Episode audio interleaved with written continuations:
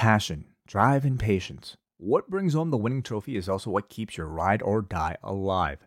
eBay Motors is everything you need to maintain your vehicle and level it up to peak performance. From superchargers, roof racks, exhaust kits, LED lights, and more, whether you're into speed, power, or style, eBay Motors has you covered.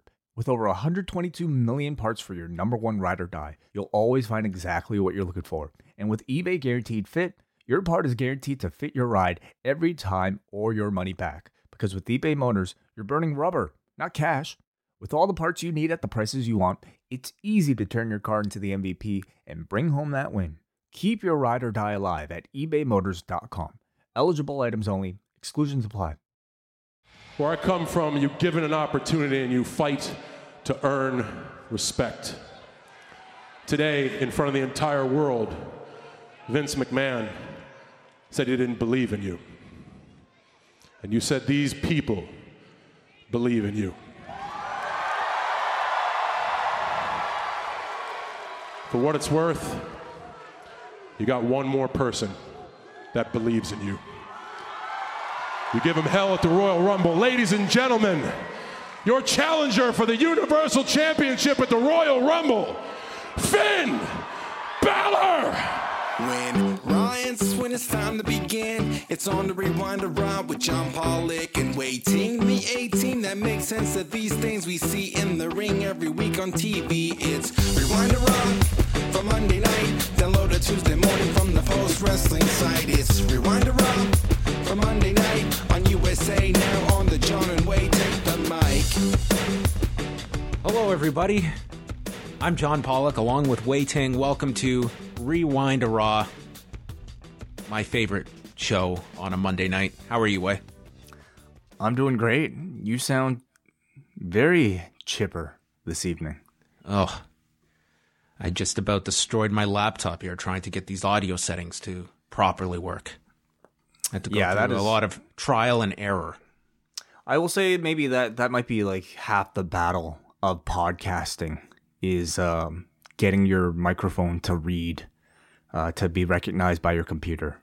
Uh, certainly, yes, it's very understated. We have a lot to get to on this uh, particular show. We have a lot of news items to talk about. Uh, quite the edition of Raw from Memphis, Tennessee.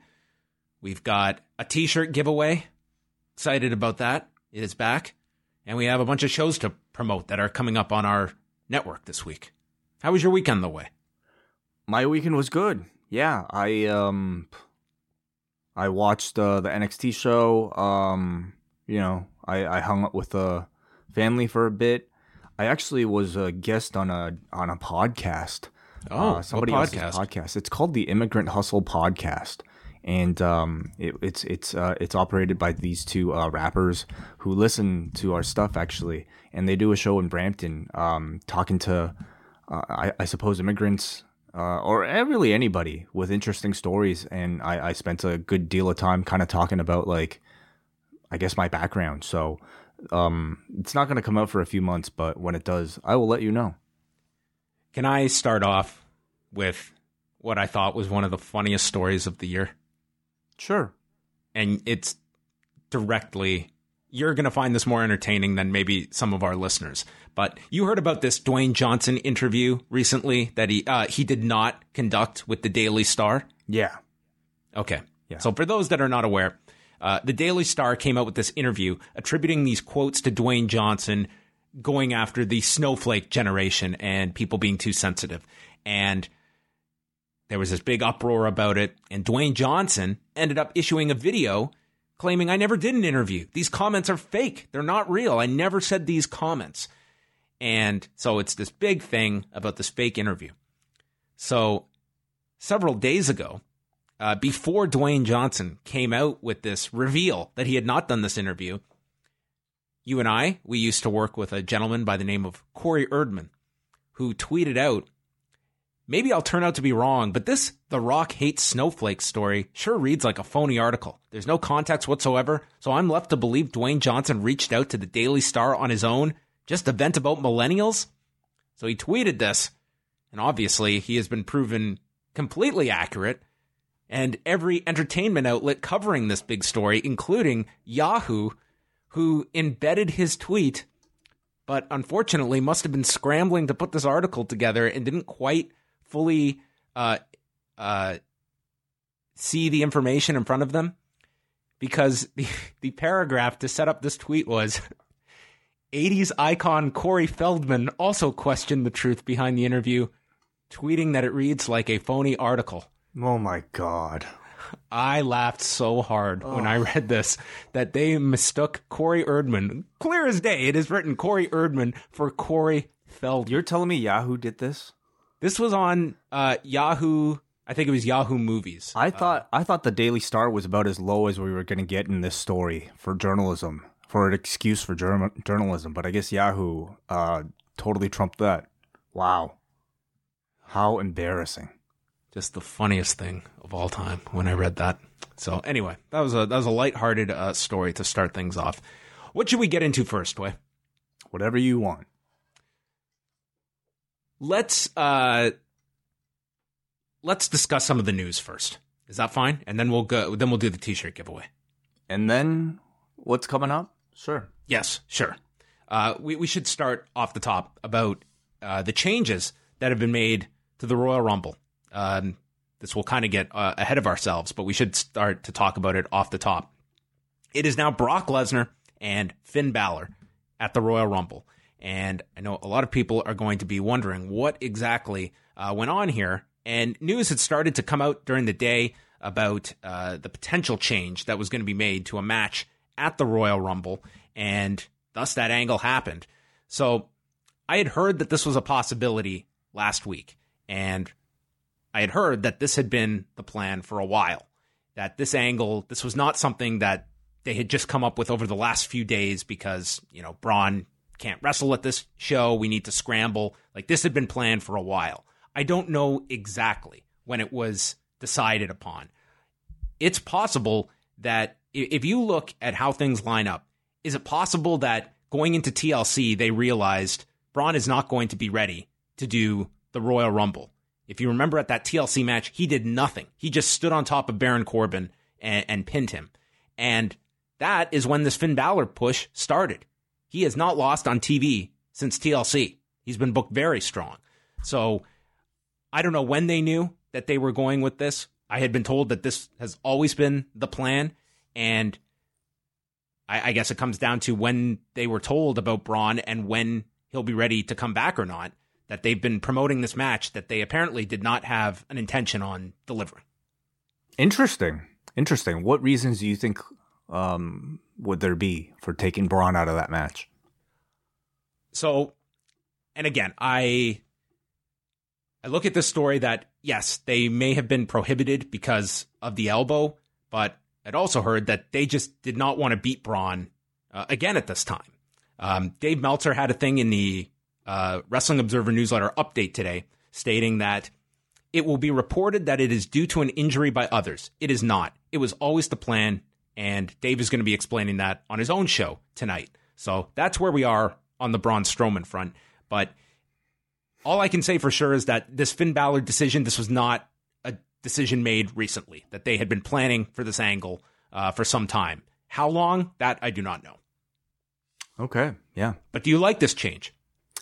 Uh, I like it a lot, actually. Yeah, uh, uh, a Braun Strowman Brock Lesnar match to me really did nothing for me. I think Braun, ever since his heel turn and, and subsequent turn back to babyface, really has lost a rapport that he had originally with the audience, and I think he's, you know, it's certainly having the injury didn't help him, but uh, at the same time, I think Finn Balor, it's um, I didn't expect the match to take place so soon, um, but so are you saying that they're willing to have Finn Balor lose then? I, am not. Ex- I, I I don't know what the outcome of this match is, but I'm not expecting Balor to win this match mm-hmm. at the Rumble. Sure. Yeah. Balor is an interesting one though, in that like even if he loses this one, he always still has the demon. And if your ultimate story is for Finn Balor to, you know, overcome this big monster, having him lose this one still opens him up to bring out the demon so that he could beat Brock at, at a later time. Uh, some other news that is going on today. We had uh, this was a, a, pretty significant story, and the ramifications are going to probably take some time to fully uh, see the effects, the WWE Network has signed with Endeavor Streaming, which uh, kind of incorporates uh, NeuLion into this new entity that is Endeavor Streaming, and they are leaving uh, Disney, which had had purchased BAMTech. So this is pretty much the the engine that runs the WWE Network. They had been part of BAMTech, which is kind of like the the state of the art for uh, sports streaming services uh, which had been part of the WWE network since they launched in 2014. NeuLion is what is had been running uh, UFC Fight Pass. So that is where the WWE is moving to this new entity because Endeavor has kind of uh, placed NeuLion into their uh, kind of umbrella. But this, it's not so much going to change like the content that's on there, but the uh, just the layout, the functionality, those are things that maybe we'll see some changes. And I know that some people have complained about certain elements or lack thereof on the WWE network. It's going to be kind of a, a testing period to see if this ends up being a positive move in the long run or if there's going to be um, a diminished effect on the WWE network not being attached to uh, their previous um, kind of BAMTech uh, engine. Yeah, I would say, you know, for the general public, I don't think like it's it's make or break this this this piece of news. But uh, as somebody who uses both services, is there one that you prefer? I I kind of like um, the WWE Network over Fight Pass. It's not a gigantic difference to me. Uh, I know some people have talked about that. Sometimes the uh, UFC Fight Pass it can lag a bit behind the the live feed by um, you know a very minimal amount of time. I'm more looking at what are they going to bring to the WWE network that can kind of evolve. It's been a very static presentation since 2014. You haven't seen any gigantic uh, technological upgrades to the WWE network in almost five years. So I think that if anything, hopefully this will bring some new added tools that you can add to the network that provides kind of a better um, user experience. I would love for um, the WWE network to implement some of the great things that Fight Pass currently has, like being able to select your own cameras or to hear cornermen shout out uh, instruction from the corners. I would love that. Imagine like getting like to hear like um uh well I guess not Lio Rush because they've actually tried that, but you know hearing a manager or more importantly, how about hearing the Vince McMahon um uh, com- uh, audio track, you know? Separate audio tracks at the very least, you know? Like alternate commentary. These are things I want to see implemented. Well, th- these are all kind of creative ideas that there's nothing really stopping them from doing any of this stuff that you uh, suggest. It's a Maybe little clumsy have... right now, though, when they do it, because like even with the Spanish commentary, they have to upload like a completely different file. It's not just you know hit hit a button and then hear a different That's right. different audio track. So maybe maybe stuff like that will be a bit more of a streamlined with this new new platform. Jerry Lawler, who had a very brief cameo on uh, Raw tonight, it, it, was so brief I thought he was getting called up from NXT. Uh, he announced on his podcast on Monday that he signed a new two-year contract with the WWE, uh, which his last contract expired on January 10th. Said he's received a raise and he was not contacted by All Elite Wrestling. He's happy to stay with the WWE. Could have Jerry Lawler. He, uh, I guess, he technically could have been uh, the a surprise. His contract would have been up last weekend and could have been at that press conference if he had wanted to. I guess I'd love to know even if if there there were there are any feelers out for him for Jerry Lawler. I just you know maybe. Or he said there were not. Yes. Yeah. Uh, what exactly did he do the last time that he like during the the the, the duration of his last contract. How Just many the pan- appearances? The, the, panel shows. That's it. Yeah. Well, he got a raise for it. Good for him, man. I kind of see these deals as more like like in the case of a Jerry Lawler, he's not really going. He's not being held up so that you know other uh, the competition can't use him. I just simply don't think there's that much demand for Jerry Lawler. I kind of see it more as like, you know, thank you for your service for all these years. Here's a paycheck. Yeah, it would be a weird fit I think that there's always a role for a Jerry Lawler. He's one of the all-time great talkers. I think in the WWE vi- environment, he's been extremely um, like he's a non-entity. He is not someone that they focus on. Um, but I, I think for someone uh, of that level of celebrity as uh, as well, especially in his uh, local area, I think there's always a role for a Jerry Lawler. But uh, seeing him, it, it's hard to see uh, him going to another company at this stage of his career. It's probably best, you know, you stay in the WWE. He also added that he's going to be calling the men's Royal Rumble match with Michael Cole and JBL, and yeah, he ha- he actually had to alert the WWE that his contract was expiring. Oh, okay. He's calling that match with Cole and JBL. That's that's according. This is all according to Jerry Lawler on his podcast. I mean, that's kind of like that's a little out of left field, you know. Um, literally, while they're at a baseball stadium. Yes, yes, yeah. Um, did, any truth to the to the rumor that like the entrances are going to take place from the dugout?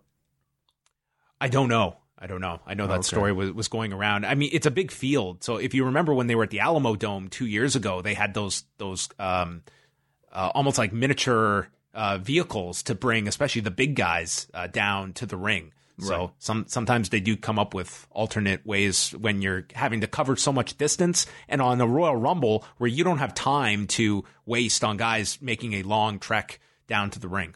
Right. Okay. Yeah, but JBL and, and Lawler on commentary. I I mean that's that's an interesting one. I, I guess I don't have huge issues with it, but I also ask, you know, why? What's what exactly is the purpose? It's not necessarily, you know, any type of nostalgic matchup. Um, I, I would say it's a match that might be better served with your current commentators like Corey or, or whoever. Well, it's going to be a long show. You're going to get plenty of Corey, I'm sure, yeah. Uh, throughout the show. Uh, over the weekend, there were a pair of injuries at the Ring of Honor uh, shows. On Saturday in Atlanta, uh, Chris Sabin suffered a knee injury during a, a six way match. And then Sunday night, uh, Flip Gordon was just starting his match with Tracy Williams when he threw this running drop kick into the corner. He immediately started uh, holding his knee. He tried to do this springboard spear before rolling to the floor, and they had to call the match off. This was about two minutes in, and he was helped to the back. Uh, Ring of Honor did send out a statement to us uh, confirming that both had suffered injuries, and the severity of each injury will not be known until further tests are concluded. So, um, yeah, hopefully, um, speedy recoveries uh, for both individuals. With Chris Sabin, here's a guy that has had two torn ACLs, which he had back to back back when he was with TNA. So, um, you know, I, I, guess there's no results back yet, but for him especially, you really hope that it's not something so severe as a, a full out torn ACL. Certainly. Yeah. And in the case of Flip, I think, you know, it's never good timing, but he certainly seemed to be poised to have a, a prime role in Ring of Honor with the, the departure of the Elite. I, I, I also, you know, I saw the clip and I just, I, I don't understand, like, trying to continue the match when when you know it was as severe as it as it was. Seeing him like take try to springboard drop kick off of that injury was really nuts to me. And uh, if there's anything that I guess I'm kind of happy with about the situation, it's that like we're we're seem we seem to be far past the point of like, well, I mean I say that, but anyway. But uh, uh, at least like you know, uh, a company like Ring of Honor isn't isn't uh, unwilling to like call a match. I, I I would just like hope that you know you just like you don't really kind of leave it in the hands of the performers in certain cases. I, I hope we are starting to get to that. I see it in MMA as well. It's it's very small, but you're starting to see kind of the mentality shift a little when guys are unwilling to continue in a fight. Like they realize that they're not going to answer the bell, and it's it's you know for so long it's like this this prideful thing that you just you keep going. And I think in MMA it's very slowly changing. And I would hope in pro wrestling that uh, obviously very different circumstances, but when you have a legitimate injury, especially as an independent wrestler where you are so tied to your bookings and being healthy that if there's a serious injury, it's not imperative that you finish the match. I don't think any fan, I won't say any fan, but I think a large amount of fans, no one is going to feel cheated when a legitimate injury occurs and the match has to stop. I don't think anybody felt, uh, you know, they felt awful for Flip Gordon and, you know, the match is not even secondary. It's not a priority at all. It's okay. We don't get this match. Mm-hmm. Not the end of the world. Uh, which on this same show, I did watch this whole show and I will say in this six man tag with Villain Enterprises against Silas Young and the Briscoe brothers, PCO. Did you see any highlights of this match? I watched the match, yeah. PCO, there were no less than three times I was frightened watching this man. Um, I heard on Monday that it doesn't appear he suffered any injuries, which is kind of miraculous. I guess the big one everyone saw was the Canadian destroyer that I guess the joke was made. This nearly destroyed the Canadian when Silas Young delivered this to PCO on the edge of the apron, and it looked horrific. I mean, I'm the- the- amazed. I'm amazed Yeah. that this man is doing what he's doing. I, I, you know, I know he's been doing stuff like this for years, probably to way smaller crowds. But I think now, like now that he's associated with a Ring of Honor, everybody kind of gets to see, like this dude living his gimmick. Man, he's he might not be human. Uh, I, I hope it's like, you know, I hope he can maintain this streak, man. Because, because yeah, I get nervous, but that's that's his gimmick now, John. It's like he's the guy who nearly kills himself, not just in matches, but like in like he like he throws darts in his chest. It's it's like he gets hurt as as his gimmick. I was worried watching this, and he's just by he has admittedly signed the biggest deal of his career. So he wants to come out and have the performance everyone wants to see, but this is not a performance you can do every weekend at 51. It's not a performance you should be doing every week at 31. And I just watched this and this match is a perfect encapsulation of he was also the most over guy in the match. Yep. By the end of it, everyone was going nuts for him. This audience loved him. And he pinned Jay Briscoe. They put this guy over like they went all the way with him, which is a theme I will talk about later when it comes to if you're bringing in somebody, I think you you just you decide this guy is someone we're going with, and they pin Jay Briscoe, who does very, very few losses. And they had PCO beat him. That was a big statement. And I feel that this guy is going to feel that that pressure to have to go out and do a PCO performance on the on the regular. And it's it was frightening to me to watch this match, um, seeing what he did, but also seeing how incredibly popular he was to this audience on a show where the first half of it, the, the crowd was not all that hot for this show. Second half was a big turnaround on this show. Second half was a very strong show, I thought. I, I agree with you. It was very frightening, but I, I can't say I was bored at all. Like he is spectacular to me. No, like, th- this was a it was a it was um I guess a captivating match. Yeah, like he he- he is a spectacle, you know. Um, I, and I think like just watching that match alone, at least in in in, in with with that, I did not see any uh, in, in interactions with the um life life house lifeblood. I think that's such a bad name. The new group, Lifeblood. Lifeblood. Yes. I think it's such a bad name. Anyway, I did not see any of that stuff, but like between those two, those two things, I think, I think like Ring of Honor has really like done a good job, at least like trying to paint it paints itself with a with a fresh coat of paint, uh, just in a very short time. But like PCO to me already is like coming across like their top star. And how crazy is that? You know, a 50 something year old being the top star of Ring of Honor in 2018, 2019. Uh, but it's through like wrestling a style like that. That's- Listen, that's I will I will take that idea that hey, we're bringing this guy in, let's go all the way. As opposed to you know, we from day 1, we we don't see a lot with this person, so let's just throw them out there with no rhyme or reason. Yeah. So, um, yeah, it was a it was a very good show on Sunday. The main event I really enjoyed with Jay Lethal and Dalton Castle. It was only 16 and a half minutes, and I thought it was a great length for the match. I was never uh, bored at all. I thought the match was just a great pace from start to finish. Some great sequences, avoiding the the lethal injection and bangarang. Uh, this was the best Dalton Castle had looked in a while because he's had all of those injuries. Just a really strong match, and I like the idea that they're the main event, but they didn't feel that a main event has to be 25, 30 minutes. They went 16 and a half, great length, and I, I enjoyed that a lot. Cool. Yeah. John right. has a John has a full report on the show up on uh, postwrestling.com. Right. Okay. Um, that's the news. Uh, let's get into some of uh, what is coming up here at Post Wrestling this week. Um, do we want to do the T-shirt giveaway Let's first? do let- no, let's do let's do the, the the the hard work first and then we'll get to the fun stuff. All right, everyone. Here are your vegetables. We have Tuesday. Rewind to SmackDown will be up uh, with myself and Wai chatting about Tuesday's show.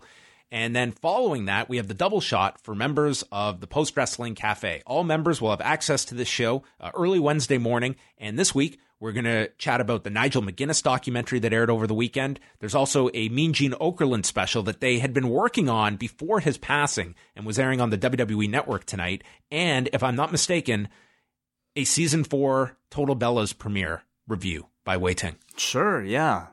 Is it season four already? Wow. Season four of Total Bellas kicked off on Sunday night. Nikki is single and ready to mingle. So we'll see. Maybe she'll meet Scorpio Sky, who was single and ready to jingle on that Christmas themed edition of Being the Elite. Oh, okay. I missed that one. There's also a new Being the Elite, but Yeah. It wasn't, not a it whole- wasn't that important. it was a recap show. Yes. Pretty much, yeah. Alrighty. Anything else? Uh, yes, there's plenty more. Oh, okay, sorry.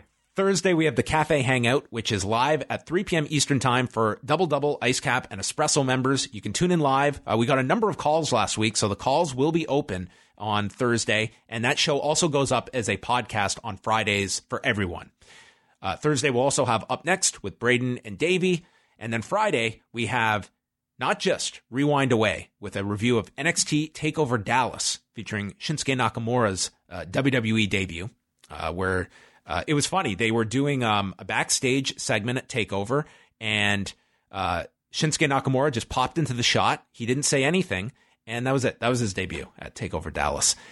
But Friday also features the debut of a brand new show here at the post office. It is Nate Milton's original production, the Rocky Maya Maivia Picture Show, where he is going to review every Dwayne Johnson movie. And joining him, who better for his first guest than Brian Mann to review the 2002 classic, The Scorpion King. Yeah, I'm so excited for this. Uh, I'm so glad to have Nate and Brian for this episode back on uh, our uh, network, and I think it's an amazing idea. Um, and I think it's an amazing name for our podcast, the Rocky Maivia Picture Show. Uh, so, for those of you uh, maybe um, asking, this is going to be on our post wrestling feed. So that's the feed that you're listening to right now. And I believe at the moment that we, uh, um, the idea is that this will be a monthly show. Is that right, John? Um, Or do I have to I think it's- check with Nate? yeah, well, we got to double check with Nate. Okay, never mind. But at, at we're, on least, Nate, we're on Nate's schedule. at least for this this this particular episode, it'll be out on Friday, and then you'll hear about uh, all the other ones that are going to come out. But uh, yeah, subscribe to this, uh, and uh, also I wanted to mention all of our post wrestling network shows are now available on Spotify. The Spotify Ooh. gods have graced us. They've listened. They've listened to all of our uh, all of your picketing outside their doors, and they've said, you know what? Enough, enough. Here you go. Next, British Wrestling Experience, even keep it 2000. You can all access now on Spotify. Not even Wonderful. premium. You know, like you don't even have to uh, skip ads to get to it. Just go there and listen. That's wonderful. And rounding out the week, Saturday night, uh, Phil will join me. We're going to chat about the the debut of the UFC on ESPN Plus, which features TJ Dillashaw challenging Henry Cejudo for the flyweight title. It's a pretty big show, so Phil and I are going to review that uh, late Saturday night. Very exciting. All right. Here comes the fun part. We've forgotten about this for a while. I know. Well, part partially it's because I've run out of um bags. Oh, okay. So you didn't forget about this. t-shirts. I forgot about this. You were just uh, rationing. But I still don't. I'm still out of bags because typically what we would send out is T-shirts and uh, stickers and, and post wrestling combo packs. Instead, though, this week I want to give out a toque, a post wrestling toque that's proven to be quite popular around here. So uh, thank you to everybody who's purchased one and, and sent us your photos. I love seeing them. I can't believe you're all so willing to don our logo uh, with the furry ball or without the furry ball on the top. And I'm so glad that we are we managed to educate so so much so many people about what exactly that piece of headwear should be called. So, for a free pro wrestling toque, John, say when. Uh, Zen, Shen, Ben, when? From the Pro Wrestling Cafe, I want to congratulate Greg Knowles. Gregory Knowles. Gregory Knowles, you are from Peterborough, Ontario. Congratulations. You win a Post Wrestling Toque. Thank you for supporting the Post Wrestling Cafe, patreon.com slash post wrestling. And thank you to all of you who uh, who are, are supporters of us as well. Uh, yeah, we're to continue to do this monthly. Please uh, scold me if I forget. All right. Join the cafe. You are in the in the uh what what would we call it in the uh, the giant uh, bowl of names for at Wade's disposal to Yeah. pick. Hey, one more Uh, plug. The Rumble, the Rumble uh, pool is up. Yes, you you cut me off right as I was uh, about to plug it. The Royal Rumble pool is open. Go to postwrestling.com. Uh, look at the buttons, the beautiful buttons at the top of our site, far right, Royal Rumble pool. Click on it. Make your picks. Uh, the deadline is the day of the Royal Rumble at 3 p.m. Eastern time. Lots of time to get your picks in. Uh, two more weeks, to be honest. So uh, strategize, come up with your algorithms and theory, and submit your picks. And the winner will be announced the night after. You can also access it by postwrestling.com slash rumble. Oh, that's much easier. Yeah. All right. Time to get into Raw from Monday night in Memphis, Tennessee at the FedEx Forum. And we would find out would this deliver or not. Vince McMahon arrived in a limo. He pointed out a scratch on the limo for his driver to uh, tend to. And then Braun Strowman came out to the ring. He said that Brock Lesnar is scared. He is all healed up, and there is no one to save Brock Lesnar. And he is interrupted by Baron Corbin, who mocks, uh, is mocked for being fired by Strowman. And Corbin says that he is going to go where Strowman never will the main event of WrestleMania. My God, if there's ever been a more insulting line uttered on a professional wrestling program than this assumption by Baron Corbin that Braun Strowman will never headline WrestleMania because this caused anarchy on the show. This line. Strowman chased him to the back. He murdered Sunil Singh, who resurrected later in the show. He's searching for Baron Corbin, and we cut to Elias in the back singing about his observations and informing Strowman of where Corbin has gone, and it's inside Vince McMahon's limo. Strowman. Hold on a second. saw- yes. Did you um notice when Strowman was talking about um like like all the times that he like everything he he's, he had done over the past year, and he called Crown Jewel WWE World Cup.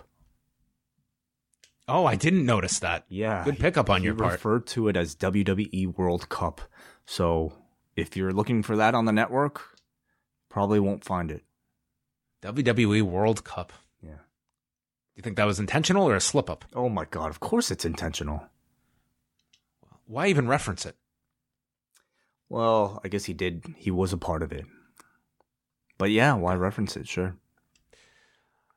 So he storms towards the limo. He yanks out the this poor driver and just kicks the window, uh, the the the the side mirror off of the limo, and he blasts the window with a pipe. Clearly, uh, taking lessons from Bill Goldberg, almost exactly 19 years ago in January when he punched through the limo and just caused, ugh, just a mess that was. And the guy's lucky he didn't lose an arm that night. Braun Strowman using a pipe, and he rips off the door, and Vince McMahon appears. And we go to a commercial break. What an awkward commercial break this was, where we are to believe that they just stood there staring at each other for three minutes. Well, this is what you call a cliffhanger, isn't it, John? How does Vince McMahon react? Um, We should have had like a big like uh, picture music. in picture. No, this is when they should have gone to picture in picture. They come back. Braun tries to reattach the door unsuccessfully. Vince calls him a human wrecking ball. It was very hard to understand Vince. And he fines Braun $100,000. Braun says, This limo isn't worth that much. So Vince says, Well, this title match you have with Brock Lesnar, it's gone. And Braun lifts and tips over the limousine. And that is our explanation uh, for Braun being out of the Royal Rumble, which, to their defense, they were very uh, limited here because Braun is not cleared. So you couldn't do anything physical with him, Except Um, flipping over a limo. except flipping over a limo. Um, I was Yeah, trying to figure out how they did that because typically when they do that, they have like, like they they uh, they kind of like um hide a certain angle, but like, I'm sure there was some some way that they could have just done it. But man, it it, it looked impressive at least on uh, visually. So, how did you feel the this was handled? Uh, getting Braun out of this match to set up the show long story of who will replace Braun Strowman. Um, I actually kind of liked all of all of this stuff. You know, I felt like they did a good job setting up Vince's attachment to the limousine at the very beginning, and then uh, the reveal when he popped out to see Braun Strowman uh, tearing the whole thing apart. I thought was actually quite nicely done.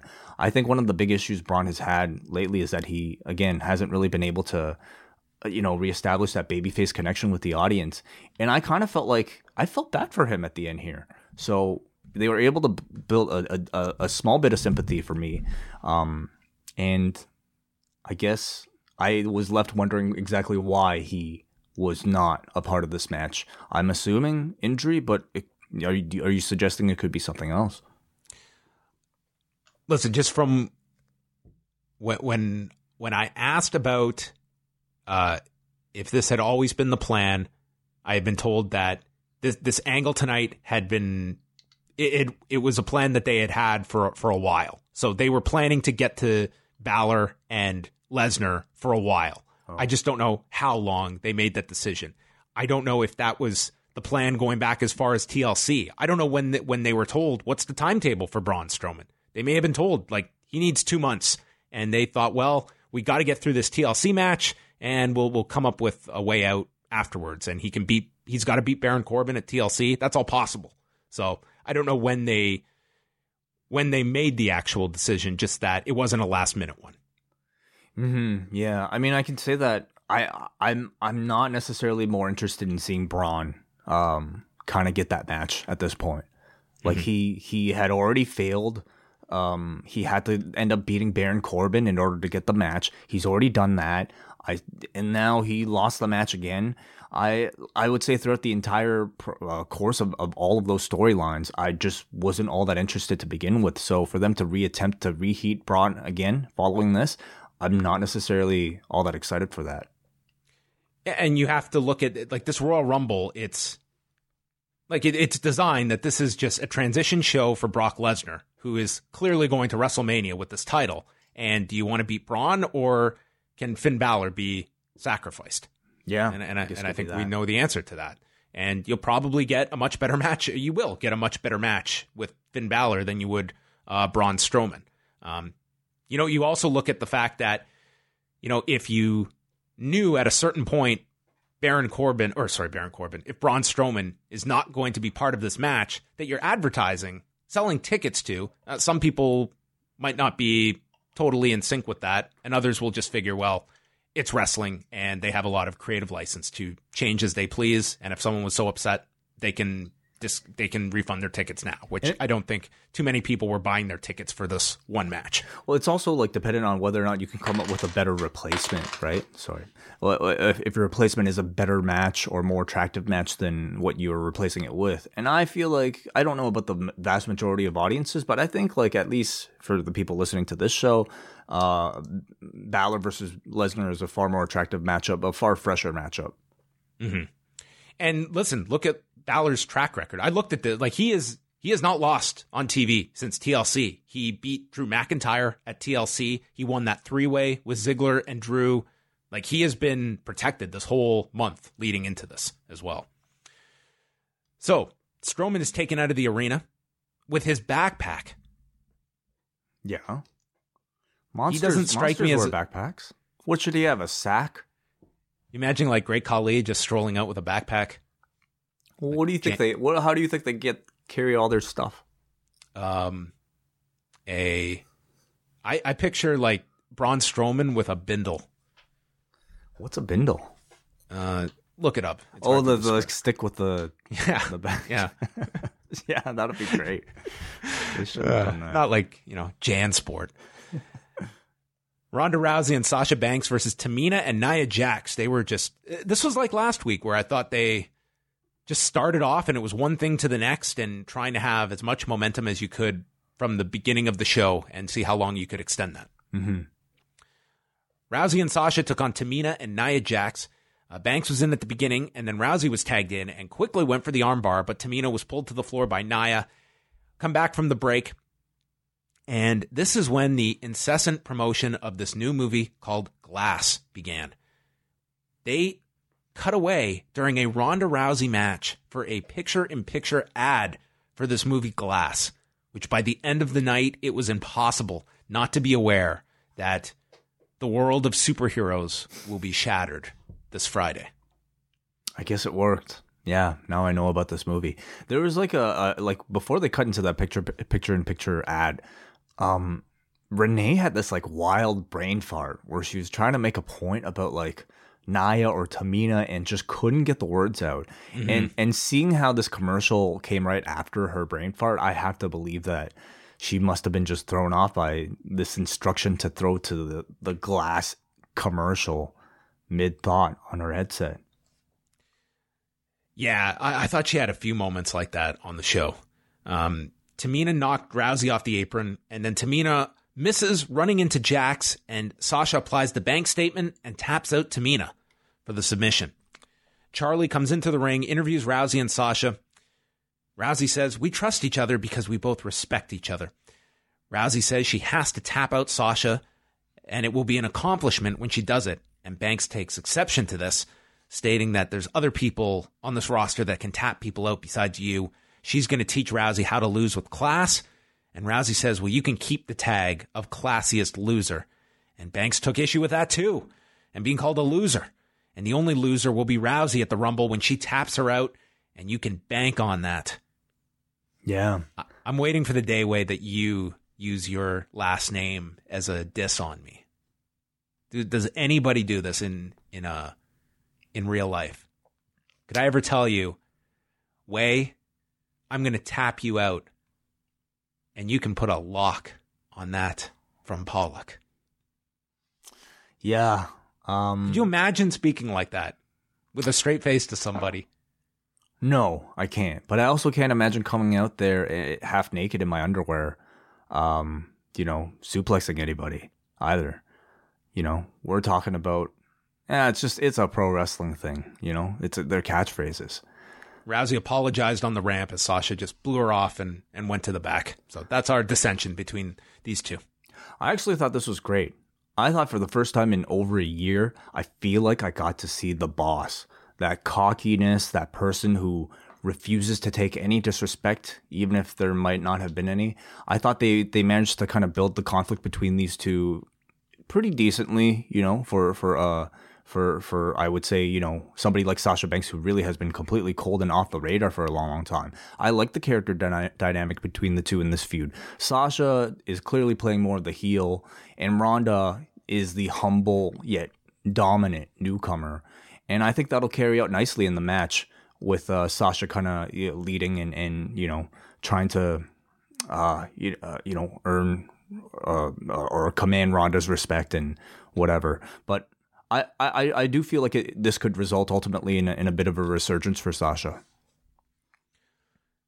I hope so. It seems that it's um, it's a program that comes out of nowhere, and they have a very short time to build it up. But it's a a very fresh match for for Ronda, and hopefully something that can engage Sasha. Although I feel this is one of those deals where it's going to be, you know, Sasha's going to play the heel going into the Rumble, but will be a babyface coming out of it because you have the stuff with Bayley, where they're obviously going to be a featured team, which we'll get into that announcement as well. That I don't see Sasha turning in the near future. Maybe at some point she will. She's certainly better suited for that role. But you know, the, the current baby faces now are simply like, you know, people with stronger attitudes. And I think that's what's been missing from Sasha. She could still obviously be very much a baby face, but I think the world's just kind of looking for a different change in attitude from her, much like, in, you know, uh, uh, Becky and Charlotte have both gone through recently. Well, we did learn, though, from the Bayley feud that Sasha doesn't stay angry for long. Yeah. They make up very quick. Everyone is outside Vince McMahon's office, and Jerry Lawler walks out, and No Way Jose's conga line walks by, and that was Jerry Lawler's uh, usage in Memphis. hmm He was there. Rousey is in the back arguing with Sasha as Natalya and Bayley are playing peacemakers. Natalya said that Sasha has to control her emotions, and this upsets Bayley, who argues on Sasha's behalf. The Riot Squad walks in. Liv calls Bayley a sad face emoji, and Ruby challenges them to a six woman tag if you can find a friend. Mm-hmm. Yeah, a bit of a civil war going on between these baby faces. I like that they managed to extend, you know, the main rivalry down to the um the associates here in Bayley and, and Natalya. Thought that was all pretty well done. The revival came out calling the Lucha House Party the loser house party. They complained about their loss last week to Gable and Roode with their foot on the bottom rope, and that took us to the revival against Kalisto and Gran Metalik. No more Lucha House Party rules. Yeah, I think that's been banned with the fresh start. That was one of the big causes of Raw's uh, declining ratings, we've learned. So Dawson holds a Kalisto and gets drop kicked by Wilder. Then mid match, we cut away to, well, we do the picture in picture again. Dasha is outside of Vince McMahon's office and she starts interviewing Apollo Crews. Then Kurt Hawkins walks in and Dasha just shuts down his hopes of taking on Brock Lesnar. And then we get the main roster debut of EC3, who just stands there. He doesn't say anything. Mm-hmm. All throughout this episode, they had uh, the NXT newcomers make brief appearances, uh, sometimes in speaking roles, sometimes not in speaking roles, sometimes in matches, and sometimes just, you know, doing nothing. Um, so, yeah, Lacey Evans appeared, Otis Dozovic would, would appear later on. But oh, yes. I don't consider this like a real real debut. These are just more so cameos just to kind of get get the audience talking about them. Um yeah. Like and they also did mention that it doesn't mean that any of them are going to be on Raw or SmackDown. They're going to be on both shows for now. Um with kind of, you know, their permanent homes to be determined at, at a later time. Yeah, they explain that so they're not uh, earmarked for either brand. I I am a big proponent of first impressions meaning a lot. Mm-hmm. I don't think that just showing EC3, I don't think this is fatal for the guy, but I didn't think it brought any value. I don't know what the argument is for this one role. And his was hardly the, the I guess the the worst example, but to me, I, I think debuts are very, very important. And I got all this flack from people online when I uh, I made my my comparison. But anyway, what comparison? Okay, I was I wrote this uh this tweet tonight. Wai, yeah, I was uh I was trying to be entertaining after watching the last oh, no, of these debuts. John, what did you do? Yeah. Uh, okay, so I wrote this. Uh, based on tonight's introductions, Chris Jericho would have knocked on the door at the Allstate Arena in 1999 and been the pizza delivery guy sent to the ring for a match. So I, I outraged many Chris Jericho fans who told me no one tonight was at the level of Chris Jericho. And that was not my point. My point was that if, first of all, if the thinking is none of these people are stars, why are they on this program? Why are they taking up any time? Why are they being called up? You can't have that mentality that this person is a star, this person is not a star. I feel when you are bringing someone up, you have to eh, give them the best opportunity to get over. And we have a roster. I've got enough B teams. I have enough Rhynos, enough Heath Slaters. I don't need any more of them. This is a company, they need stars. And if you are not an eligible candidate for that, then I, I think you're just taking up space on the roster. Yeah. So I would be treating everyone with a fresh slate that, hey, go out there, get over. And we're going to do the best possible job we can do to put you in that position to get over. That's how I feel every Performers should be handled. Give them the best chance. Don't be an impediment to their getting over. And if the WWE had had that thought process in 1999 that Chris Jericho was a guy that didn't headline in WCW, that he never got past a certain level, he's not as big, he doesn't have this look, he doesn't know how to work WWF style. Like you could come up with all these these uh, issues, and Chris Jericho went through all those problems uh, in the first year he was there. But on night one, they said, this guy, we are presenting him as a star, as a, to feel like a main event guy. And it was one of the greatest debuts the company has ever done. And I'm not stating that everyone here on this show uh, needs that level. You can't do that with every single person. But the thinking was, hey, we've got this guy. What is the biggest impact we can make with them and give them such a great first impression? So when I see a guy just, hey, we're doing a, a cutaway backstage, this will be the first image someone at home has of this character. Uh, I, I just thought that there was no creativity here.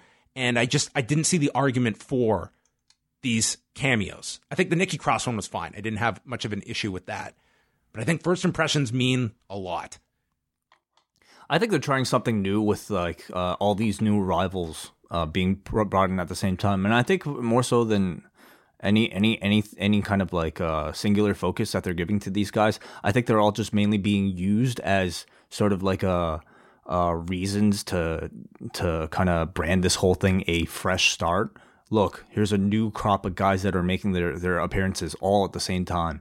But I ultimately agree with you because I think being a part of a bunch obviously will water any single um, debut down, and in the end, kind of make not make any of them feel all that special. EC3 being one of five or four people uh, appearing on Raw here, I I certainly wouldn't remember at the end of the show. Lacey Evans, I completely forgot was even a, uh, here. Again, it's like it, these. I don't necessarily consider these real debuts, um, but if if you're arguing that it'll take away their freshness when they finally have those real debuts, I, I don't disagree with that. It's them trying something new. Let's let's see how it plays out. Uh, so like this was a long time. We had Dasha here just interviewing different people here, and then we go back to the match. And oh god, what a way to like tell your oh. audience not to give a shit about what's going on in the ring. I was actually getting into this match. And then they just like spent forever going to the back. And I understand the need to cut to the back for some of these things, but why not do it like during a Baron Corbin match? I actually was getting into this one. There's enough time on this show that you can do a two minute backstage segment. Yeah, I, I, just thought this totally took me out of this match. Um, so Kalisto uh, gets cut off with a clothesline, and there was a near fall that Michael Cole was so stunned by how close it was and he's like, oh, that might have been three. Care to chime in, Corey and Renee? They're like, nah. Man, the commentary team decided to take a shit on all of this too. It was like, you know, something about them cutting to the back, like telling you that, hey, this is not an important match. And the announcers kind of emphasizing that, that with like what felt like a real kind of like lack of care into what was actually going on. It felt like they were taking a break. It felt like we were supposed to all take breaks from this match.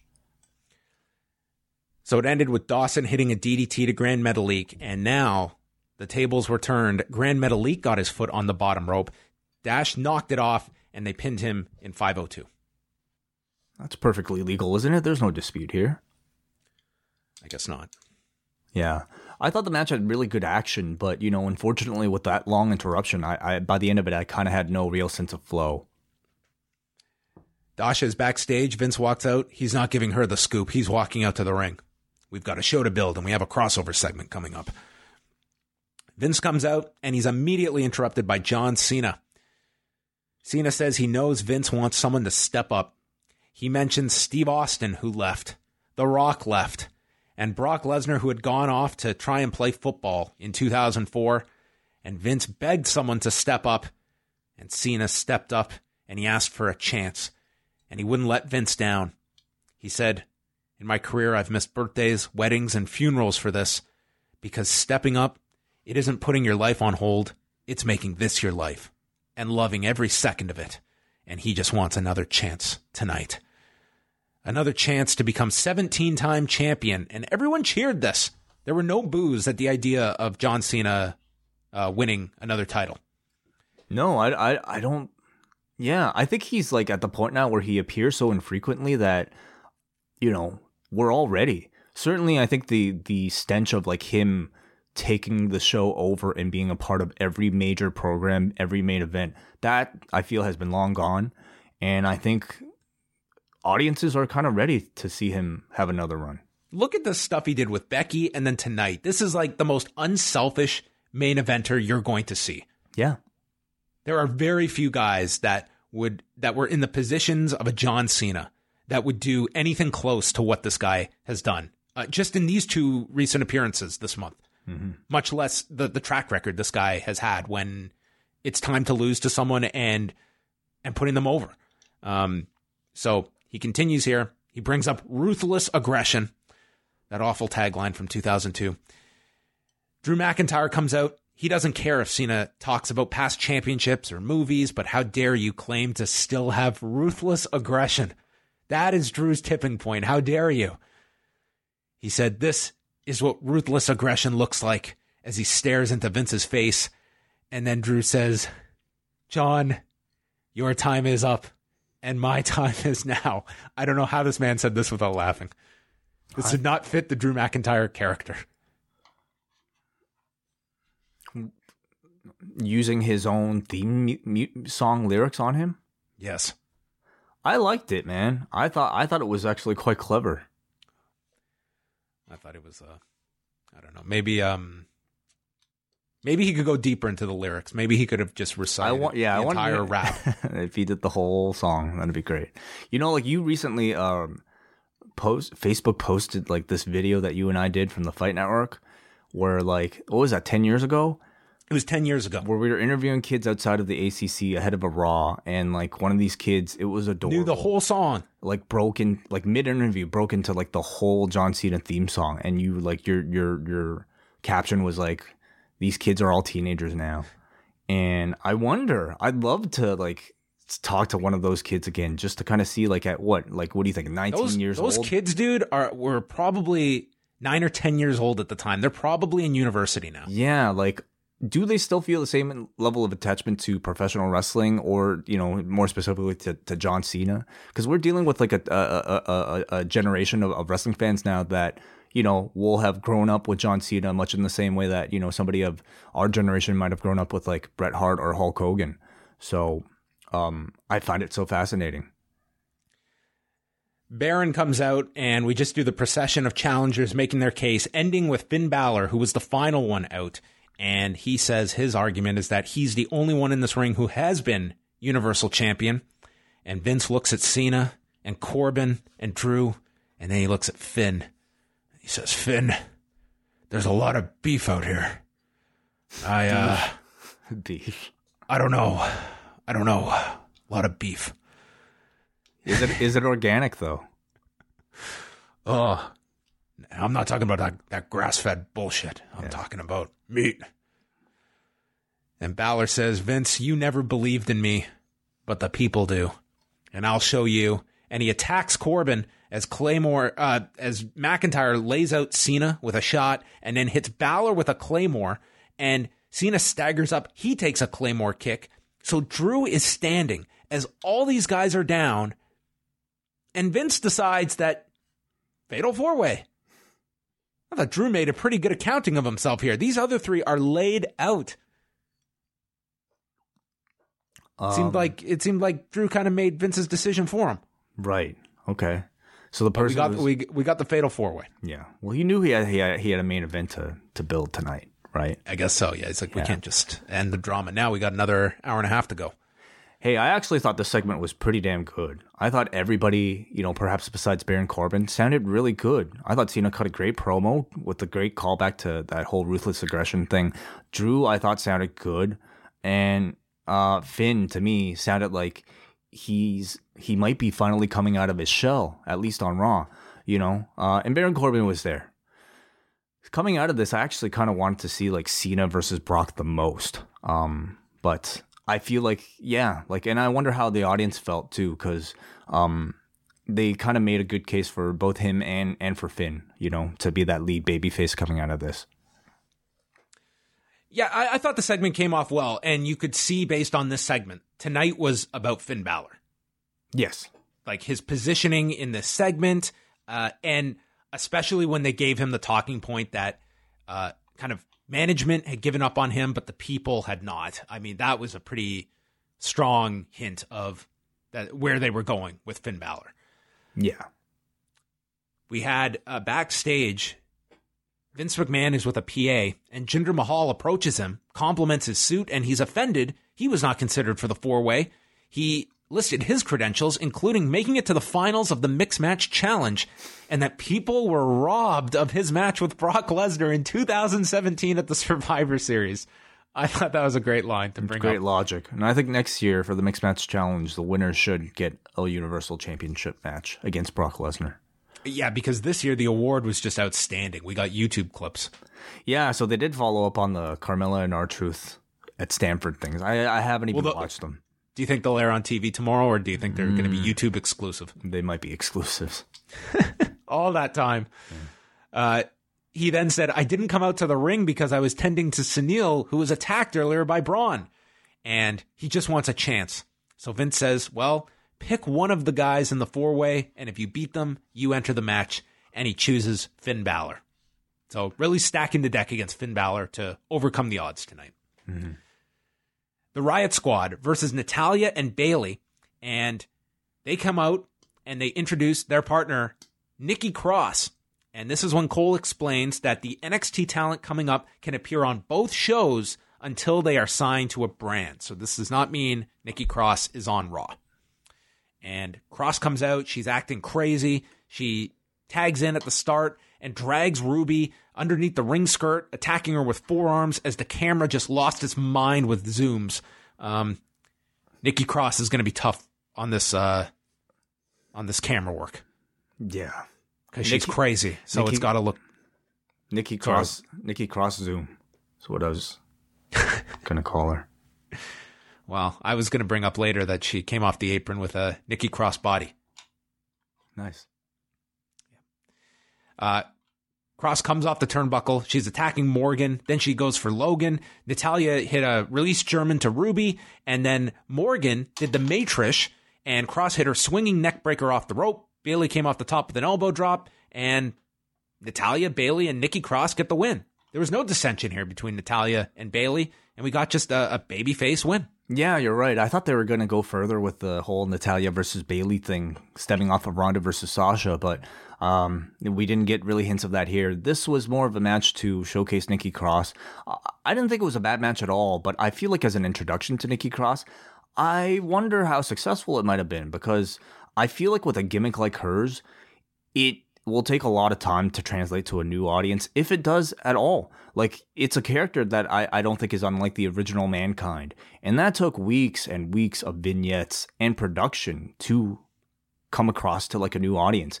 Here, you know, if you've seen her in NXT, great. I mean, but I was not even a fan of her in NXT. I just don't like this character at all. But um, I found that they were kind of playing off a lot of the assumption that people already know her from NXT. And I think for somebody like her who was never uh, a main event level um, talent down there, it's really not that easy to make that transition. And I didn't necessarily necessarily feel like the audience connected all that much with her with her stuff here. I think it's a grave mistake to assume that everyone knows these characters in NXT. It's a way smaller audience that is watching NXT's weekly television.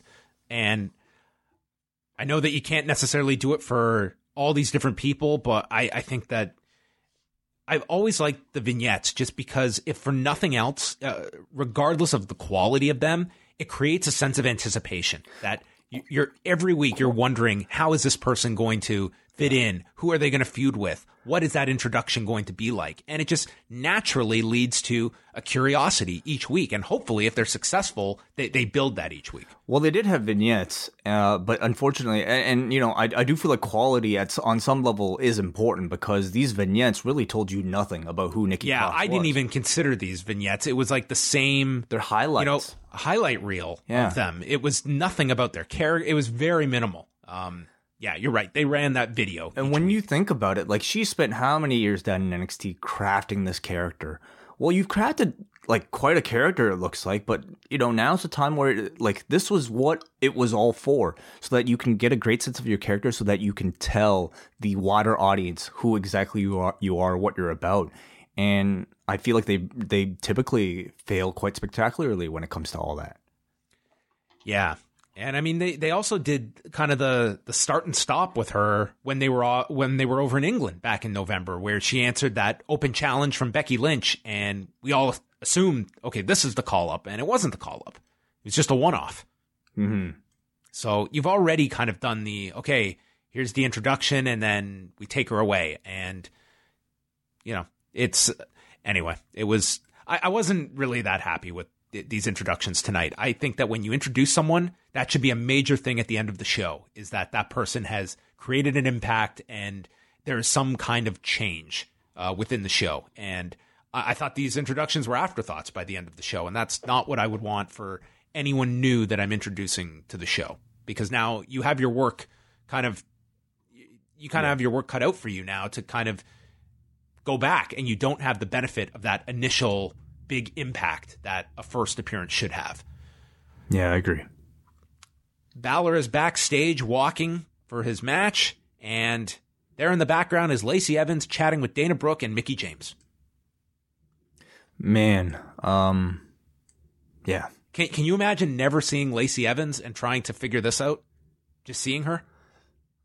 Yeah, no, you would really get no sense. I I would assume that like in the weeks ahead, maybe each one will kind of like get a match to showcase themselves.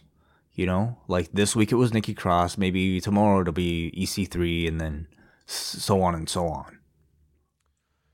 Dean Ambrose cut a promo in the back. He talked about what was right and what was wrong. And what was wrong was defending his title against two opponents, and what's wrong is doing it in Memphis.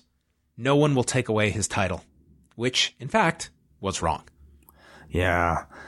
Um, God, like, I guess we'll talk about it at the end, but like, maybe let's talk about it now. Now Sure. that we know it's over, but this Dean Ambrose IC This feels run- like a, fa- a failed experiment. Holy cow! Like, oh man. Well, first of all, like, I just like let's let's take us back to like the anticipation I think we all had for the inevitable Dean Ambrose heel turn and how good we all thought it was going to be. What a letdown it's been. These promos have just been there. They leave no impression to me whatsoever. I, I, I mean, and and I, I say that because I almost prefer that to the promos we actually got that uh, did leave impressions because those impressions were not good at all. And and him being IC champion, like it might as well that belt might have not might as well not have existed. It, it, it's been a really bad run. with Dean Ambrose, especially when he was first called up, I mean, you could see, like, you could see all these different influences on him, whether it was uh, Dick Slater or Brian Pillman, a little bit of Terry Funk or Roddy Piper. Like, you could see all these little hints in this guy.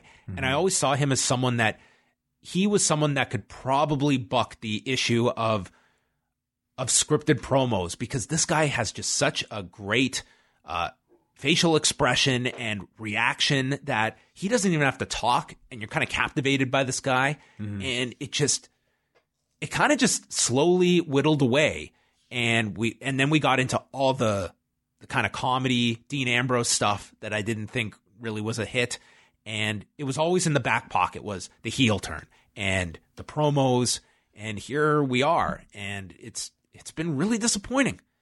And I hope this isn't the, the just kind of uh we're going to put this guy on the back burner for now. I think that there's something there, but it certainly didn't get tapped into during this run. And maybe there was just kind of a bad start to this whole thing because of the circumstances of how they turned him. But it's not as though the follow up has really, you know, changed anyone's mind either. It's more kind of just confirmed it. that if anything, and the- and the last that, that pay per view match was a disaster between those two. I would say if anything, the circumstances like gave him a head start. Like how much more heat could you get than than doing that that on the night of Roman's you know leukemia? But like, um, all the follow up has just been like like like you mentioned him you know perhaps being the one to buck the trend of scripted promos. But I like if there's there his promos have sounded so scripted, so rehearsed to me. I thought this was a really bad one I, tonight. I just like don't even necessarily get a sense that this man was ever a good promo. And I know he's been a great promo, but watching this you would have never guessed it. All right, from there we go to our next segment with Jinder Mahal and Finn Balor. The Singhs attacked Balor during his entrance, so Mahal got the advantage, and he's telling Balor that he's going to face Brock Lesnar. The referee is checking on Balor. Balor says, uh, I probably have a concussion, but yeah, let's go ahead. I'm here anyway. And he has the match. He keeps going. Gets hit with a super kick and then the rear chin lock. Um, Michael Cole's commentary, this and this isn't a negative. It so telegraphed uh, like how they were building up Balor that I, I thought Cole was actually pretty effective in kind of gear uh, leading you towards what the story was they wanted to tell with Finn Balor tonight. Uh, Mahal yanks his leg out on the apron. They go through a break. Balor fights back. Double foot stomp. Audience is Behind him, he hits a tope hero onto Mahal and Samir, and then sling blade, drop kick, coup de grace. Jinder Mahal is the winner. It was a very formulaic and predictable match, but not necessarily a bad thing because the reaction was really good for it. It all worked with this crowd and was, you know, second chapter in a, in a longer story tonight. Then we had Lio Rush's selfie promo. Ambrose and Rollins have to suffer. And Lashley is the man the people need as champion. He's a fighter, and he will become the Intercontinental Champion. And Lashley just banged his fist together. Yeah. We didn't see his ass, unfortunately. No, no, we didn't. Then they had a video dedicated to Glass. And this is maybe the only part of this I liked because they said, hey, we need to promote it around Glass. what can anyone come up with? Well, you know, Shawn Michaels once threw Marty Jannetty through the glass window in the barbershop. Yeah, put a package together. And we got this great video package on the history of the Rockers. So I'm not complaining about that. We'll get that. I expect tomorrow we'll get something uh, surrounding Austin's uh, WrestleMania yes. 14 entrance, or was it 13, whatever. Um, what else? What are the great glass moments in professional wrestling history to you? Oh God! Oh, um, Goldberg sma- smashing his hand. Maybe we'll get Goldberg car. putting his arm through a, le- a legit window. Yeah. Um, yeah. There's there's some bad glass. Uh, Kurt Angle and Shane McMahon at King of the Ring. Right. Well, right. They, they, chose a good one here with the Rocker. That that is the first angle I have. I remember uh, when I started watching wrestling. That was the first angle I remember. Well, that's a good one. Yeah, it's like you start off with that. It's like everything afterwards. I started kinda... off with like Papa Shango making the Ultimate Warrior puke, yet yeah. I somehow stuck around. That's amazing. Seth Rollins has an interview backstage with Charly and says this could be his last chance at the IC title, so he's going to make the most of his opportunity by kicking Dean's teeth down his throat. And he recaps when Roman announced he is battling leukemia. The, the alarm bells go off as I hear that word. Okay, okay. Like they keep mentioning it. Do you think that um, it, it it's any indication of how he's doing? I'm not reading anything into it. Right. Okay. Yeah, just curious. I mean, anything is possible, but I, I don't like they've been consistently mentioning it since October. So yeah. I don't look at this as any different. like they mentioned it a week or two ago as well. I know. I guess like to me, it's like you know, if I if they had no indication that he was ever going to return, I wonder if they would be kind of casually mentioning it so much. I mean, they mentioned it the week after. You know what I mean? I don't yeah, think yeah. they were. I, I don't think they were thinking in that direction. He said that that night when he made the announcement, the three embraced. They told Roman that he doesn't have to fight this alone, and Dean betrayed that embrace later in the night. He will never forgive him. And Lashley's got a great physique, but that only takes you so far. And no one on this planet can do what I do. I would immediately hate this promo because the match begins, this three way. The first thing in this match is Rollins and Dean yeah. giving each other a look to work together against Bobby Lashley right after this speech. I hated that too. And it consists it was a big part of the match later on too. Mm-hmm. How is this so hard? No, dude. Like, yeah, after after reminding us that your friend betrayed your other friend on the night that he revealed uh, that he was fighting leukemia, you go into the match thinking about using him to to gain an advantage to partner up with him, I I thought that made Rollins look really stupid. Like how is a blood feud that hard to engage and and play out? Yeah, we're to do team up spots throughout the match with this guy that is I just like stuff like that is it fine. should not be so hard. Well, like I, spots like that, I think to, you know would would often work really well in a in a triple threat. Like you look at Gargano and Ciampa, for instance, that makes sense somehow. But here, in the same segment as you talking about the circumstances in which this guy turned on you, I think Seth's perspective on Dean should be completely unchanged. Should be completely unchanged until he really gets his revenge. And you know, it, but it changed mid match here. Lashley hit this dominator to Rollins, but he came back with a suicide dive, and then Lio Rush did his cat and mouse spots with Rollins chasing him around. Your favorite. Um, Rollins hit this Falcon Arrow, got a near fall after Rush broke up the cover. There was a lot of Lio Rush in this match. Uh, there's a spear attempt by Lashley into a kick from Ambrose. Rollins takes out Dean with a springboard, goes to the top. Rollins lands the frog splash onto Lashley, but Dean then throws Rollins to the floor, gets a two count on Lashley. They hit a doomsday device onto Rollins, and I guess he was supposed to land on his feet.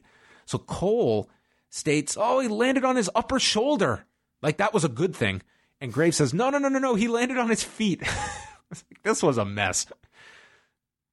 You you've got to hear the joy in Cole's voice, like, "Oh, he escaped disaster. He just landed on his shoulder." it's like that would be an awful, awful injury. And yeah. Graves is trying to explain, "No, he's on his feet. He broke his fall with his head." He's perfectly fine. His neck is supposed to go like that. Yeah. Rollins then uh, he screwed up the super kick to Lashley, so Rush then pulls the rope down. Rollins crashes to the floor. Lashley spears Ambrose. Lashley wins the title, and Renee goes quiet. Yeah, yeah. Well, um, uh, yeah, Renee. Like they've they've kind of stopped doing the awkward, you know. Hey, Renee, what's Dean thinking about lately?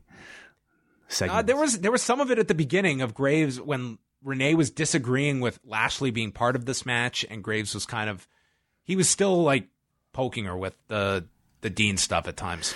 And I think we, we, we can pretty confidently say now that none of that's amounting to anything.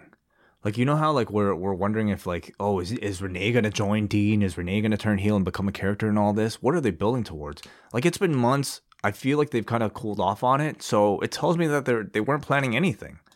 Anyway, I, I actually thought the match was pretty good in there, like uh, with with these three. Really uh, quick and snappy, big move after big move.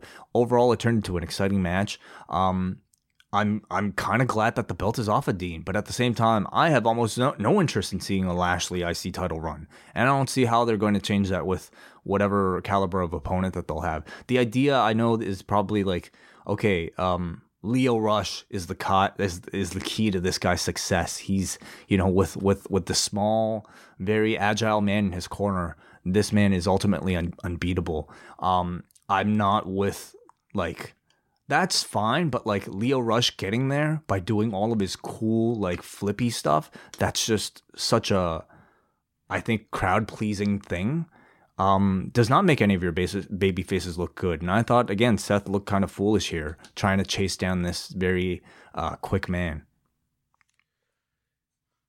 So the there's a PA backstage knocking on Alexa Bliss's locker room door with her latte, and he walks in on her she's changing, and she's uh, she's got her her chest covered, and then they just cut to Renee, who doesn't react to this, goes straight into a movie read for Glass. this was the most clumsy transition ever. And this was like right out of the Sable playbook. Yeah, what the fuck was what was the point of this? I think somebody watched Impact on Friday and saw Scarlett Bordeaux do a do a striptease. Well, like I don't, I have no idea. Alexa Bliss's thing has never been like the sex pot. She's never been that type of character. That's you know, that's your Mandy Rose. That's like your your Eva Marie. You know, Alexa Bliss has never been that that type of character. So this came completely out of nowhere. This kind of all of a sudden attempt to like promote Alexa Bliss as this like sexual character with this like I would say very kind of corny tease. Oh, you, you know, walked in on me. You know what How this is you. probably going to be is an enormously viewed YouTube clip. Because if you remember, it was it was like is two or that three. the idea? Honestly, I I don't know, but that's what the result will probably be. There was several years ago they did they did something similar to this with Eva Marie on a SmackDown, and they put up this clip and it was like Eva Marie wardrobe malfunction. And this thing got so many views, it was ridiculous. How desperate can they be for YouTube views that like, they what was what was the point this? of this? This had nothing this had nothing to do with her upcoming segment. It was just there for that exact reason of hopefully people would be just aghast at this. Yeah, I'm not sure. You know, I, and I would say like if you're trying to push all this other stuff with with your women's re- revolution, this seems a segment like this seems incredibly dated. That said, though, like if it was like a Mandy Rose, I feel like I could excuse it because like that's the type of character that that you would expect. But I, I it seems completely. I mean, they kind of did this with Mandy Rose with, with the towel last week. yes, that's right. Yeah, but like for for Alexa Bliss, it, it didn't feel right.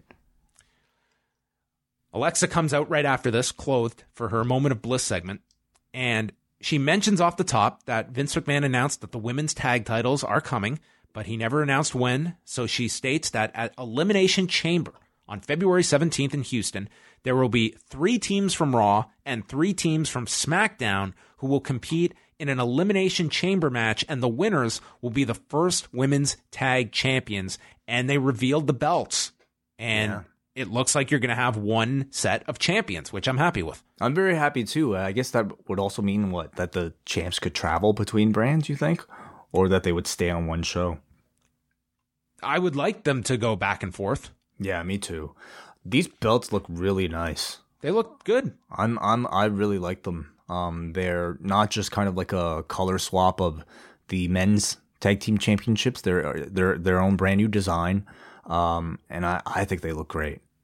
What do you think of the idea of 12 people in an elimination chamber match?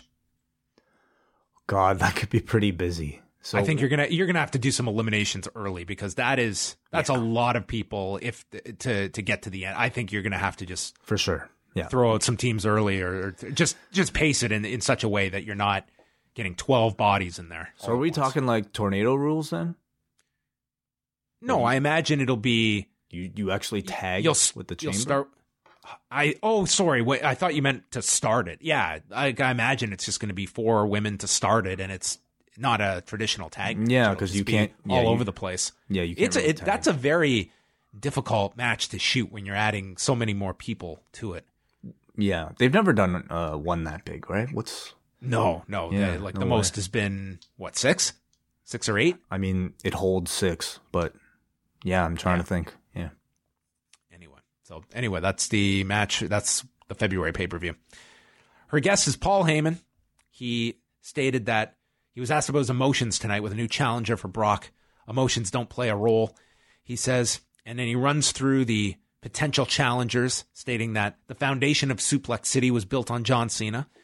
He would be a liar if he didn't say he had his eye on Drew McIntyre, and he said, I can almost guarantee he will be Universal Champion, just not now. He was very high on Drew McIntyre and putting him over here.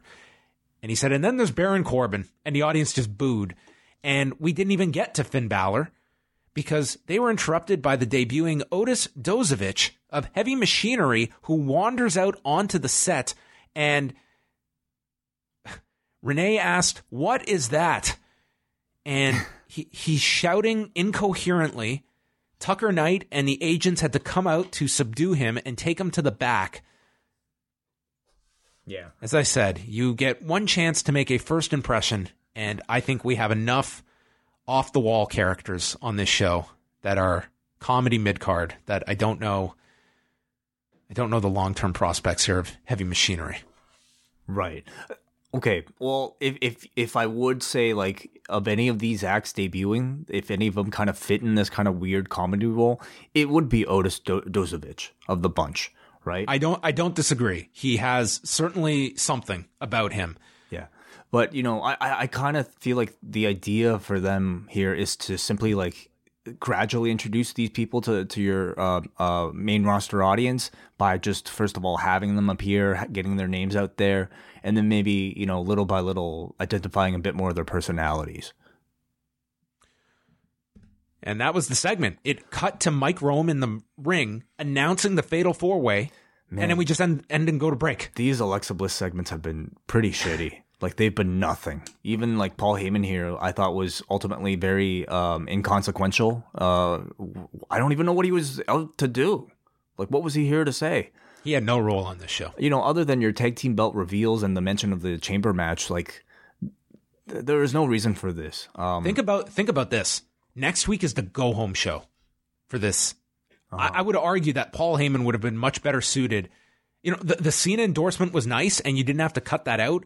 But I think Heyman ending the show with now n- now's your, you, you've you've tapped on the shoulder of the beast and now you have his attention and end it with you know a big solid promo that Finn now you are facing the biggest challenge of your life like that big promo to at least send you off that this is the direction we're going because one week is one week that you have next week that I just think uh, there was a much better usage of Paul Heyman on this show. Yeah, I, I think that would have been better. And you know, as far, as far as Alexa Bliss goes, obviously they really like her. They want her to be on TV while she's still rehabbing. But man, in any of these types of segments that she's led, but be it you know these moment of bliss things or like the um, town halls, they've all been terrible. And I wonder how much of it it's due to is due to her or if it's just due to the writing. I have to think it's more so the writing. But how could it be that they've all been either really bad or just kind of pointless?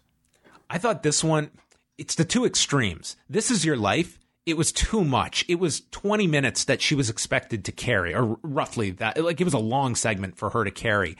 And something tonight, like she barely had any. She had, I think, two questions to ask Paul Heyman. Like it wasn't even focused on her, and it's it's kind of hard to kind of leave any impression when so little is is given. Like this was more on Paul Heyman than it was her. Mm-hmm. Yeah, I, I mean, I think on some level it really is like due to terrible material. But for whatever reason, they seem to be putting so much promotion behind it. They even shot a segment backstage with her back, uh, with her naked back to the audience to get us to watch this thing. And when we're finally watching it, there, there's just no substance there at all. Fatal four way: Finn Balor, Drew McIntyre, John Cena, and Baron Corbin. Cena went for the five knuckle shuffle early, hit the AA onto Drew McIntyre, but Baron Corbin stopped the pinfall. They went through several commercial breaks. Uh, Balor drops Cena in the corner. We're kind of fast forwarding to the end here. He climbs to the top, but he's stopped by Cena, lifts Balor onto his shoulders, hits an AA off the second turnbuckle, but Corbin then sends Cena to the floor, getting a two count on Balor. Corbin then attacks Balor and Cena with chair shots. The Claymore kick is hit to Cena. Balor then takes McIntyre down with a spinning DDT, climbs to the top. Cena is left alone, and Balor hits the coup de grace, pinning John Cena. And Finn Balor is the new number one contender for the Universal title. And then after the match, Cena got on the microphone and said that where he comes from, you fight for respect. Vince McMahon didn't believe in you, but the fans did. And now you have one more person that believes in you. He holds up Balor's arm, gives him the full endorsement, and tells him to give Lesnar hell as they hugged. I thought you could not ask for uh, a more uh, selfless um, performance than John Cena here. Completely unselfish, and I, I thought really kind of cemented Balor uh, by the end of this show. So I thought th- those were the two standouts for me in this. And Drew McIntyre was kind of just a background player, and I don't think that was a bad thing. I don't think you wanted him near the. You didn't want him associated as one of the losers here. Yeah, the, the the the purpose of this episode of Raw was to put the rocket onto Finn Balor, and and I think uh, putting the exclamation point on it with with having Cena deliver that awesome, awesome uh, little speech at the end was perfect. You know, he he you can really count on him for all these roles. And you know whether it be with Becky or here with with Finn Balor I thought Cena was was excellent and really well done. Good job by him. The match to me I just thought was a little above average. I thought the IC title triple threat was better. Uh maybe the, the a tired crowd by the end of this match didn't help either. But um I wonder that you know how how how the audiences will kind of um, react to, to Finn Balor. I feel like they put everything that they could into pushing Finn Balor on this episode. By the end of the night, I didn't necessarily hear that reaction be as loud as I thought it would be, but it could also just be because this has been a three hour Raw. All right, that was Raw. What a what a show. I thought a good episode of Raw, maybe the best in months, if if that's saying anything. Um, you know, I, I, I see. I think like Balor's big push really does kind of make this feel like they're living up to the the fresh start tagline. I thought we had some pretty average to good matches on this show. Um, I I'll certainly say there was nothing offensive about the show. Not that offensive, at least. I'm trying to think. But yeah, yeah, I wasn't as high on the show as you were. Uh, I thought that there were some some missed opportunities uh, throughout the show. Um, but I did like the the, the big story was the Finn Balor one, and I thought they were pretty uh, they pulled that one off. I thought that they did a pretty good job from start to finish of uh, building up Balor and I think putting the odds against him. He beats Jinder. He gets into the match. He pins John Cena. A huge win. The endorsement at the end. So I don't think you could ask for much more in terms of uh, trying to heat up a guy that uh, it, it's not out of nowhere either. Like they have been. They have been protecting Finn Balor for the last month, and I, I don't think it's it's one of those things where okay, we've been beating this guy, and now all of a sudden we got to put him in this match. I think that there has been uh, a plan to get here with Finn. Hmm. Let's go to feedback. All right, this show, the forum voted a six point two two, pretty high for Raw when it comes to our forum. The highest in a long time. Andrew from Cape Breton is first. These babyface issues with Raw will simply not go away. I've been a fan of Ronda Rousey throughout her entire run, even though so, even through some of her faults. But tonight may have been the worst she's ever been used, and that's one reason the show gets a 3 out of 10. She sounded so pathetic, begging for forgiveness from Sasha Banks. She's been presented as this, as this badass, and tonight it felt like it was one of those segments they'll pretend never happened in the future, like Bray Wyatt as Sister Abigail or Sasha Banks' love of Bayley. And then you have Braun Strowman, who looks scared of what Vince McMahon was going to say or do. This man has had numerous murder attempts during his career, but because dad was disappointed in him, he backs off. To me, the biggest babyface tonight was Drew McIntyre. He got up in Vince's face and demanded something. Drew didn't ask nicely or beg off, he demanded it. He didn't care that Vince was the owner and the clear star of the show. Drew believes he's the big star, and Vince is lucky to have him. At least that's how it came across to me. I love that confidence because most babyfaces don't have that confidence. I guess that's why Becky Lynch is so popular. I don't disagree with a lot of those those points. That that is something we have talked about. That uh, a lot of the time that the the baby faces lack is that uh, you know the seeking approval of management that I think is such a killer when it comes to um, audiences getting behind someone. Right. Yeah. Yeah. Maybe for Braun Strowman, ultimately that was a bad look. I don't. I, I don't agree with him about Ronda though. Like I don't think Ronda was really kind of cowering to Sasha Banks. It was the story they're trying to tell is that you know these are this is somebody who really respects somebody else, and um, to get to a heated level of that rivalry, they had to um, you know, Sasha had to take offense to, to Ronda's words, and Ronda had to act like she didn't mean what she meant to say, while ultimately making you want to see the two of them, uh, you know, engage in, a, in more of a heated feud. I didn't have a particular issue with it, but maybe Andrew, maybe a lot of people would agree with Andrew. We got a MJ who says this Raw held my attention better than some past episodes, and I had a feeling they'd go with Balor. He looked incredible in the UK over the weekend, and I can't help feel, can't help but feel like that that's the guy I want to see versus Lesnar. Instead, we get a watered down smiley version who was made to look like John Cena's kid. There is no way they should pass on doing Beast versus Demon, especially in that stadium with an awesome entrance to make Balor feel incredible, which means they probably won't. I thought Drew cut the best promo and seemed like. Do you think we'll get the, the Demon at the Rumble? I, I think that that's a that, that's a really good build to to have that you almost think to to squander it on like a week's notice. I don't, I think you should. I don't think he should do the demon unless he's going to win. So I agree it, with that. As a yeah. character, why wouldn't he? Well, I mean, because it takes so much out of him, as we as we learn from the comic. But you're going for the biggest prize imaginable. Like, what warrants it? Maybe he feels like he doesn't need it.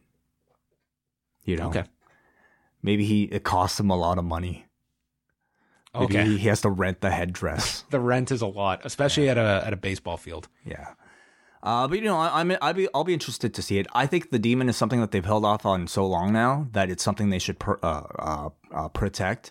Ultimately, I hope this is a bigger story for Finn Balor and that like he loses this match and then he'll go on to do a rematch with with the demon. But we we'll see if he gets that that so many chances against Brock. Okay, MJ continues. Uh, I thought Drew cut the best promo and seemed like a viable heavyweight standing up to Vince. And what the hell was that Bliss segment? I get they ran out of time, but when why even send Heyman out there if he was scripted to do a long promo? Could have just had her announce the tag title match. Finally, Renee Young calling Raw has become the equivalent of what, what the backyard football announcer sounded like in the 1999 computer game starring Pablo Sanchez.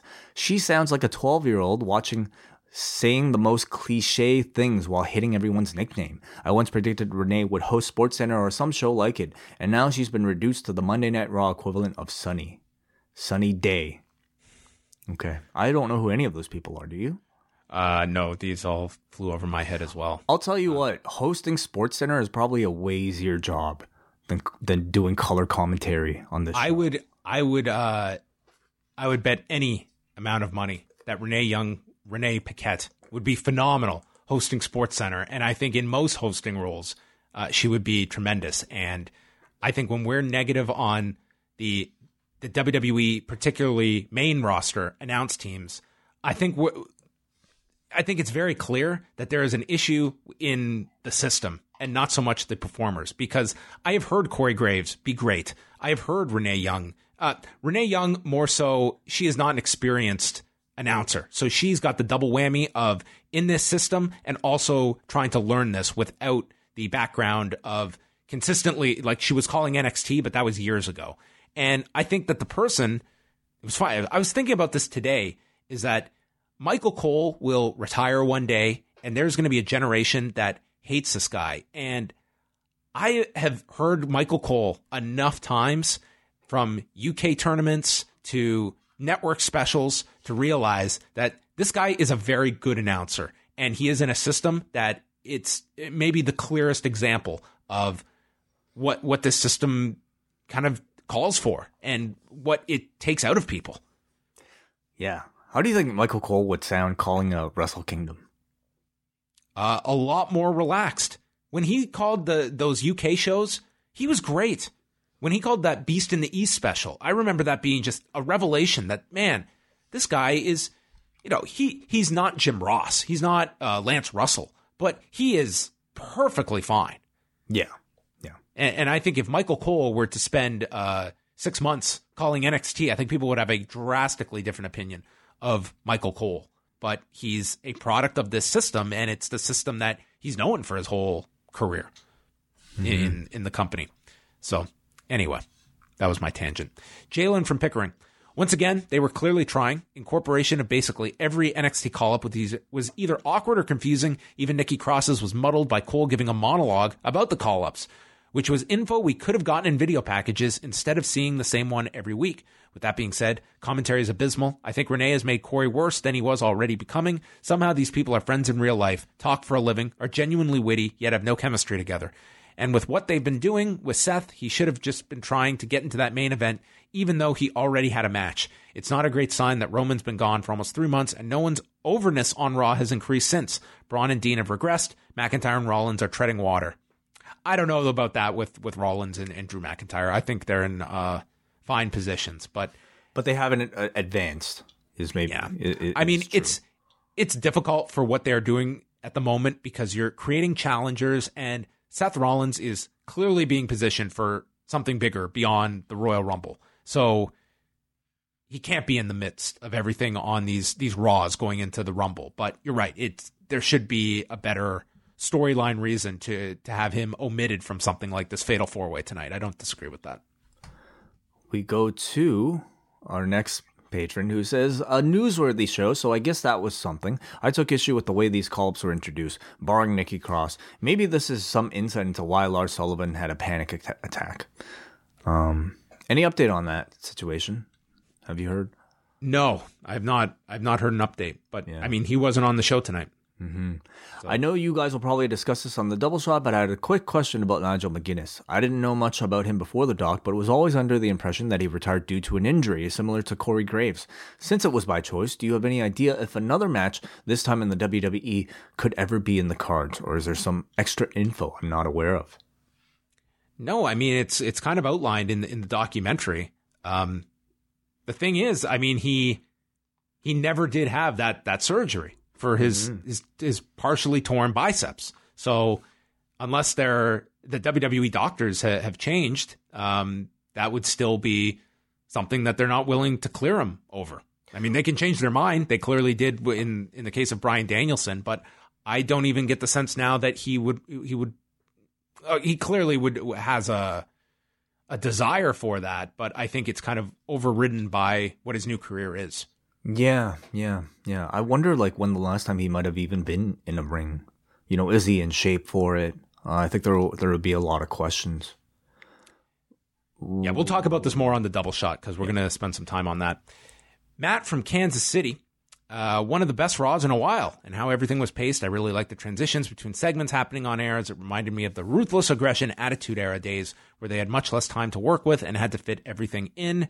The Elias transition in the opening was my favorite part of the show because it showed a clear commitment at trying new things. The matches were solid, okay TV matches that served their purpose in moving the show forward towards the pay per view.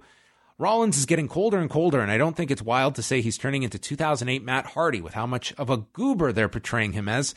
Thanks for reminding us for the hundredth time what Dean did and that Roman has leukemia. Seth is much more of a sad sap than a red hot hero, and I would groan if he won the Royal Rumble this year. Despite Seth being a lost cause, a good show, Hero, Hero John Tana Cena giving Finn the rub at the end was nice, especially the callback to the Fatal Four Way from last year, where Finn lost to the Super AA in the Elimination Chamber qualifier. Oh, I didn't get. I didn't realize that. Mm-hmm. I will say I wasn't the biggest fan of any of the NXT acts in the first place, so I'm not all that upset that their call ups were fitting for their position in the company. But if you're going to try, at least do a good job. And he asks, how much do you think the call ups are going to be affected by the aura of not being the talents who could even make it on takeover cards consistently? I don't think that necessarily is a big problem. I think that if if you are positioned in a certain way, it's Well, it's look- not look, detrimental. Look at Alexa Bliss. Look at you know Elias. Elias. Um, Carmella. I yeah. mean, ultimately, it- I, I, the main roster I feel like is a very different thing with with uh, different producers and. yeah, Maybe, maybe kind of you know the qualifications are a little bit different, but you know certainly there's something to be said about like perception on your first day, and I I can probably say most of the talents uh, debuting right right now at the second aren't necessarily going to be seen as like world title contenders off the bat. Let's you know like like say a Finn Balor was. of of all of the the people that were on, who do you see having the most upside uh, on the main roster? Right. Um. So not not Lars Sullivan, right? Let's exclude Lars for now. Um. I think I would say. I think I would say EC3. Yes. Yeah.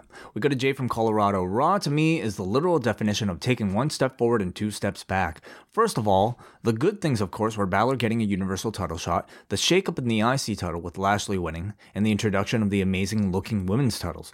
Too much Vince, both in quantity and attitude. He's just Trump light to me, and I honestly don't care for it anymore. Why the hell is he okay with AJ Styles showing some animal instinct and punching him in the jaw, but Braun does the same and it's hell to pay?